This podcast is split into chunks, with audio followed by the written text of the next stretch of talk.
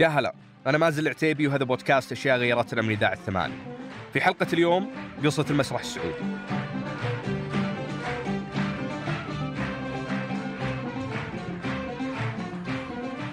يوم نتكلم عن المسرح يجي ببالك المسرح التقليدي. خشبة كبيرة يوقفون عليه ممثلين. وعلاقتنا كمجتمع بالمسرح التقليدي هذا ما هي بذاك القدم.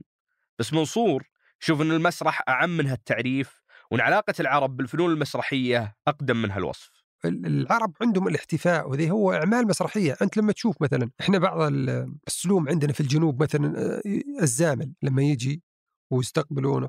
فيكون هذا هذا عمل مسرحي. كل عمل مسرحي. جاد حقيقة صحيح لكنه هو عمل درامي. لذلك العرب يعني أو خليني أقول لك في جزيرة العرب على يعني الخليج المملكة والخليج واليمن كلها ما انتشر المسرح انتشاره في مصر والشام على وجه العموم. ليه؟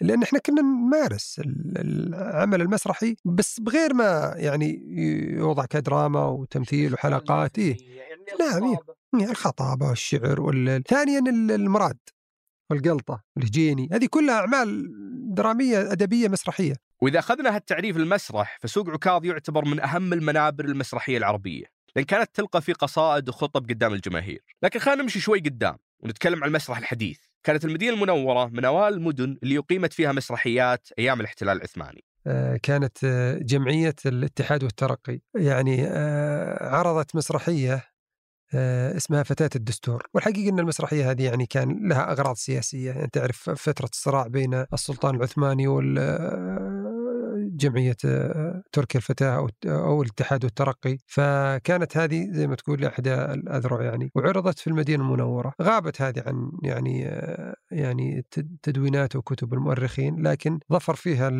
الباحث المصري سيد علي إبراهيم آه، السيد علي إسماعيل في صحيفة المؤيد المصرية. بعد هالمسرحية تنقلنا المصادر إلى سنة توحيد المملكة 1932 واللي كتب فيها أول نص مسرحي شعري سعودي على يد حسين سراج الله يرحمه. فكان حسين سراج اللي هو درس في جامعة الجامعة الأمريكية ببيروت وأقام في آه، الأردن وأقام كذلك في بيروت وفي آه، في دمشق يعني في الشام. فلما رجع للمملكة هنا آه، كتب أول نص شعري وهو حقيقة كتب ثلاث مسرحيات وكلها نصوص شعرية اللي هي الظالم لنفسه وغرام ولاده وجميل بثينات بعد سراج بدينا نشوف أسماء ثانية تحاول تدخل فكرة المسرح والمسرحيات للمجتمع زي عصام خقير اللي كتب مسرحية نثرية. وهذا حقيقة يعني جاء بعد فترة لكنه بدأ يؤلف النصوص المسرحية ومن ضمنها كانت السعد وعد. السعد وعد هذه فيما بعد بعد ما ظهر التلفزيون يعني هي عرضت مسرحية لكن بعدين فيما بعد لما في التلفزيون الظاهر في السبعينات آه يعني حولت كذلك إلى مسلسل مشهور ويبدو لي أنه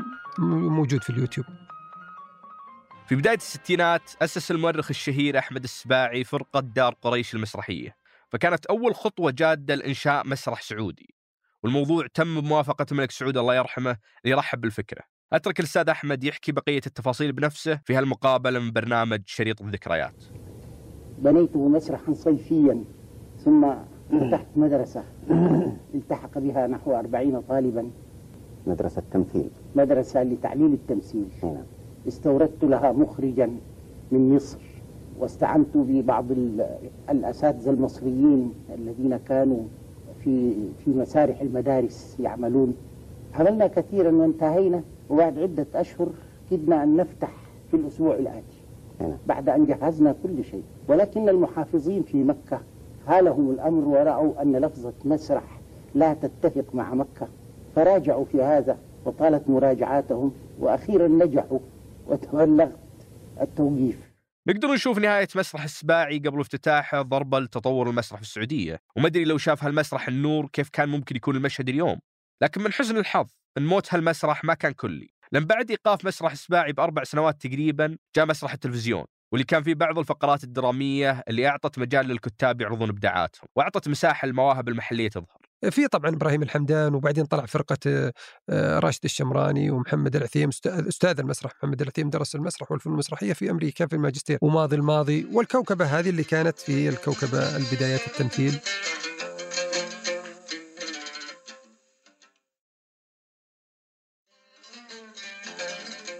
بالإضافة لمسرح التلفزيون وفقرات المنوعة تصورت المسرحيات اللي انعرضت على التلفزيون. وبعض هالمسرحيات ذكرت في أحد أعداد صحيفة الجزيرة اللي صدر في 1966 زي مسرحية جابر عثرات الكرام وعريس من ذهب.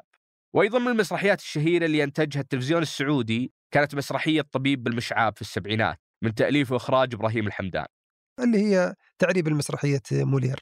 وعلى الجهة المقابلة من المسرحيات التلفزيونية كانت الإذاعات تقدم برامج وتمثيليات صوتية واللي كان وراها أسماء معروفة زي عبد العزيز الهزاع وسعد التمامي. اللي تكلمنا عنهم في حلقات سابقة. امس استلم المعاش واصبح من حظ القماش استلم المعاش هذول الاثنين بالذات رغم شهرتهم في الإذاعة كان عندهم فكرة أنهم يسوون مسرح متنقل في الرياض.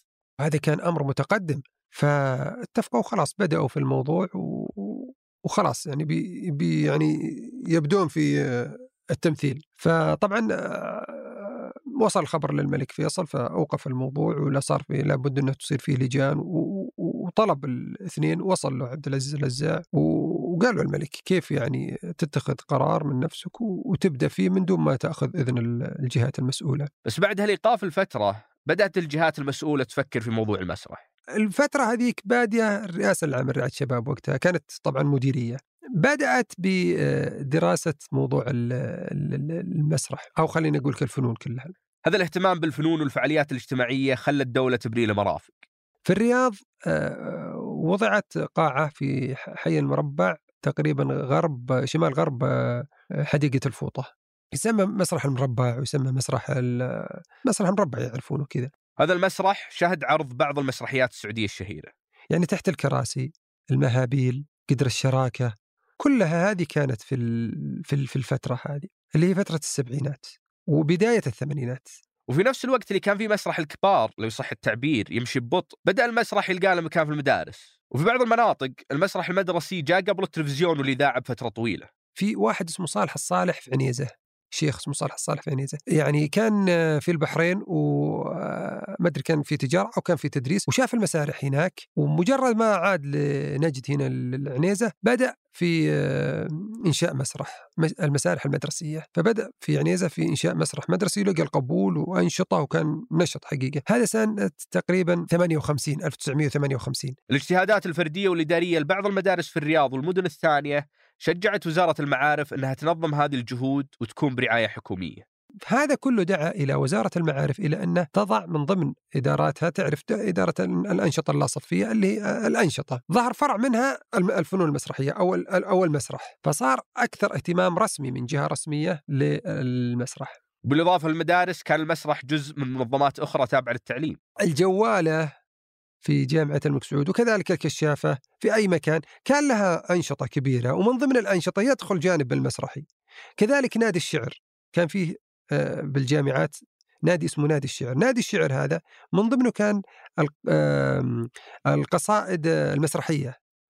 فيكون قصائد آه، مس- مسا- مسرحية شعرية زي ما قلنا مثلا في مسرحيات أحمد شوقي والأندية الرياضية كان لها دور بسيط في ثقافة المسرح ولو أنها مشاركة بالاسم بس الفريق إذا حقق بطولة يكون فيه يعني في المسرح آه، في العادة يكون الت- يعني الحفل في المسرح، كان في الرياض هنا في العصارات وكانت في أندية جدة والأهلي والاتحاد، وكان يحضرها عدد كبير من الجماهير خصوصا جماهير الفريقين يعني حتى لو كانوا يعني فريقين آه، متنافسين. لأن فيها أنشطة كثيرة وفيها مسرحيات والمسرحيات تعرف يعني يكون فيها فكاهة و... و... وتمثيل ومحبب للناس إنها تس- تشوفها فكان يحضرون الشباب لها لكن غلب عليها غلب عليها الجانب المسرح الغنائي. مع توجهنا لنهاية الثمانينات وانتشار التلفزيون وأجهزة الفيديو صار سهل أنك تشوف المسرحيات في بيتك ومجانا. بنفس الوقت التلفزيون السعودي نفسه كان يمر بثورة. ونجوم المسرح السعودي مثل محمد العلي وبكر الشدي الله يرحمهم جتهم الفرصة لصناعة أعمال تلفزيونية. صاحبهم فيها ممثلين ومخرجين شباب مثل عبد الله السدحان وناصر القصبي ويوسف الجراح وعامر الحمود اللي في التسعينات بدأوا طاش مطاش. وبكذا صارت تتوجه المواهب الشابة مباشرة للتلفزيون ليعرض أعمالهم على أشخاص أكثر ويعطيهم عائد مادي أكبر من المسرح. صار المسرح السعودي شيء نخبوي يعرض في المهرجانات وفي جمعيات الثقافة والفنون. بينما لو سمعت واحد يسأل شفت المسرحية الفلانية؟ تدري إنه يقصد اما مسرحية كويتية أو مصرية وإنه يقصد هل شفتها في التلفزيون؟ والله العظيم يا جدع الجدع ده بيسمع حاجات غريبة وعمال هذا ما يمنع إن المسرح السعودي ذكريات كثير في الفترة البسيطة اللي كان فيها محل أنظار الناس. نختم تشكيلة من المشاهد اللي لا تزال عالقة بأذهان الناس ونذكركم أن نهاية الحلقة فيها مقتطف من حلقة الأسبوع الجاي سم طال عمرك اجلس لا الحين ما تعلى الحاجب لا لا اقعد معقول اقعد قبلك لا معليش ما يصير. أقعد خلص طيب أقعد سم. خلص سم طال عمرك أعوذ بالله. اسف عمرك عمرك ما شفت شخصيات أنت؟ ما بعد صفر. باء بي بو. لا يا شيخ. باء بي بو. لا فهمت. وش لغة البيبان هذه؟ ما تعرف لغة ثانية؟ يا أخ هذا امره يا دكتور. ما يقدر يحكي. لا توكل على الله. أظني بطير أشوف. عطني يدك.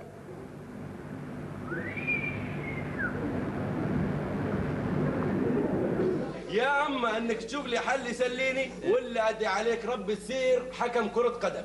لا! لا يا سعادة المدير اثنين أنا ما أبغاها ولا أبغى أشتغلها لا حكم ولا ممثل. ها شفت؟ شوف لي حل يسليني بسرعة. أنا مستعد. أشوف لسعادتك حل اثنين ثلاثة. بس لو أعرف سعادتك متضايق من إيه؟ أوه ملل.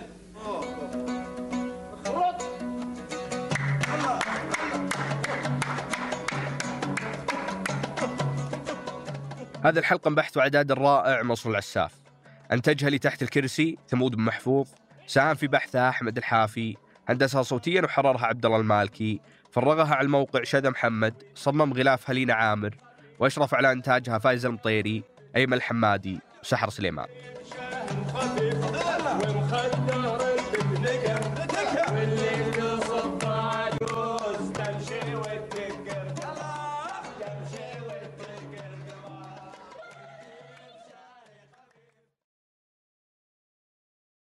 أنا أنا قريته شفته ما لقيته كل من كتب عن حادثة السبله ما تحدث عن الموضوع هذا. ولا لقيت ولا حتى المستشرقين اللي كانوا مع البريطانيين.